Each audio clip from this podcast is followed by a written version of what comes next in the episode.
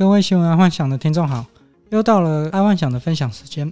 我们来看第一则财经新闻：美国制裁令奏效，新机不支援五 G。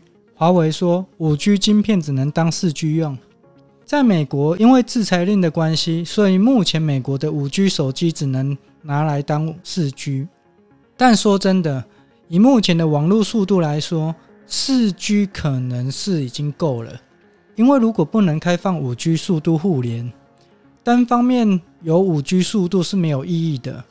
就好像空有五 G 的下载速度，可是上传速度只有四 G 甚至是三 G 的速度。如果又遇到很多人同时下载，恐怕速度跟二 G 就差不多了。目前只有一些大网站有办法跑五 G 速度，剩下的恐怕要等到六 G 才有办法把上传的速度再提高了。目前有申办五 G 的，我相信很多人都跟爱幻想一样，因为爱幻想是办五 G 的嘛。然后我并不觉得办了五 G 速度有比四 G 来得快哦，可能要等到那个微米波出来之后，才有可能会体验到五 G 的速度。但是以以目前来说，我觉得五 G 的速度跟四 G 差不多。毕竟很多的网站它对于上传的宽频是有限速的。所以不是说你下载速度快就有用，还要对方的上传速度开放才有用的。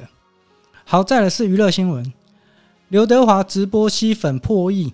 刘德华真的是不老天王，从爱幻想小时候就红到现在。当初的四大天王，目前还能影歌是三期的，也只剩刘德华了。郭富城、张学友、黎明基本上都已经不太出现在大众眼光。郭富城可能勉强还算有活跃一点，剩下的张学友跟黎明真的是非常低调。这四大天王基本上已经横跨了老中青三代，目前真的目前真的非常少见这种艺人了。同样的状况放在生意场上，一家公司如果可以活过三十年以上，通常是有不断创新跟与时俱进的商业手段。这个硬道理放诸四海都不会变的。说到这，爱幻想记得第一次看到刘德华的影片是在金庸的《神雕侠侣》，不知道听众是否有看过？因为这个已经是非常早期的片了。好，再来运动新闻：羽球男双林洋配冬奥夺金，戴资颖夺银牌。上个周末，我相信蛮多听众应该都是守在电视机旁边帮中华队加油。台湾的羽球男双夺得金牌，然后戴资颖夺得银牌。真的是有点可惜，但这也是这几届奥运台湾最好的结果，真的是蛮可喜可贺的。接下来各位奥运得牌的选手应该会接到不少的代言机会，希望透过这一次这么多选手得奖，政府真的可以认真的对待台湾的体育环境。毕竟台湾政府不算是一个很重视体育的国家，体育资源相对对已开发国家是非常缺乏的。而台湾每一个体育人才都是万中选一，但台湾政府却不重视。好家在是这一次的金牌有两千万，算是对于努力拿金牌的选手算一种肯定了。但爱幻想只是觉得，既然有那个预算发奖金，为何连随队的物理治疗师、住宿、飞机都不搞好一点？其实这些搞好一点。我们夺牌机会都会大一点，因为这样可以让选手的压力给减少一点。但是就没看到这些把它做好。如果可以把这些做好，我绝对给台湾政府一个绝对按赞加一的。再来是国际新闻：缅甸半数人未来两周恐怕会染疫。缅甸民众现在陷入一个进退两难的状况，因为目前军政府对于抗议民众打压。所以能正常营运的大多是军医院，加上疫苗现在也在军政府手中，所以造成抗议民众除了要对抗军政府之外，还要担心染病之后没有医院可以去。所以缅甸现在是人人自危，这也就代表当初所有在缅甸设厂的工厂应该全部都停摆了。除了缅甸工厂停摆之外，越南、印尼、泰国、马来西亚、印度都有同样的问题。刚刚说到上述这几个国家啊，其实都面临了因为新冠病毒的关系造成工厂停摆。本来在五月之后，台湾疫情爆发，以为台湾也会跟这些国家一样加入停摆的行列，但没想到台湾在经历两个多月之后，竟然会可以控制住了。所以这也就代表台湾将会比这些国家更先一步经济起飞。说到这里，爱幻想本来以为台湾会因为三加十一这个破口而造成好不容易台湾三十年来第一次迎来的台湾的天年就因此破灭了，但没想到台湾政府这么快就控制住，所以在这里还是要给台湾政府按个赞。虽然不知道为何可以把那么多的未知感染源变成了那么少，但总算是守住了。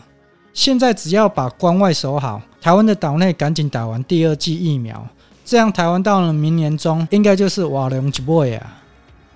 因为现在东南亚国家的工厂还深陷在疫情的困扰，在停工或是停摆当中。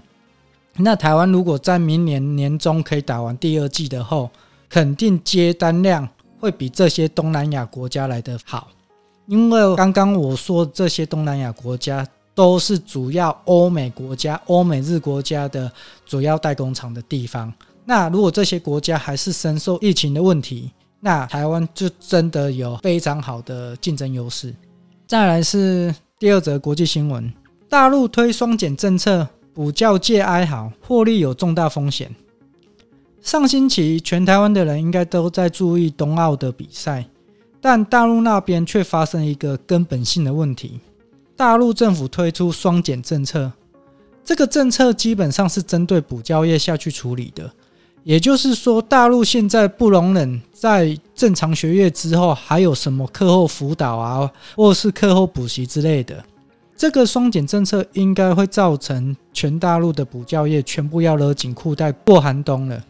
至于为什么大陆政府会有双减政策，爱幻想是觉得这个政策是针对之前在大陆吵得沸沸扬扬的内卷跟躺平的问题。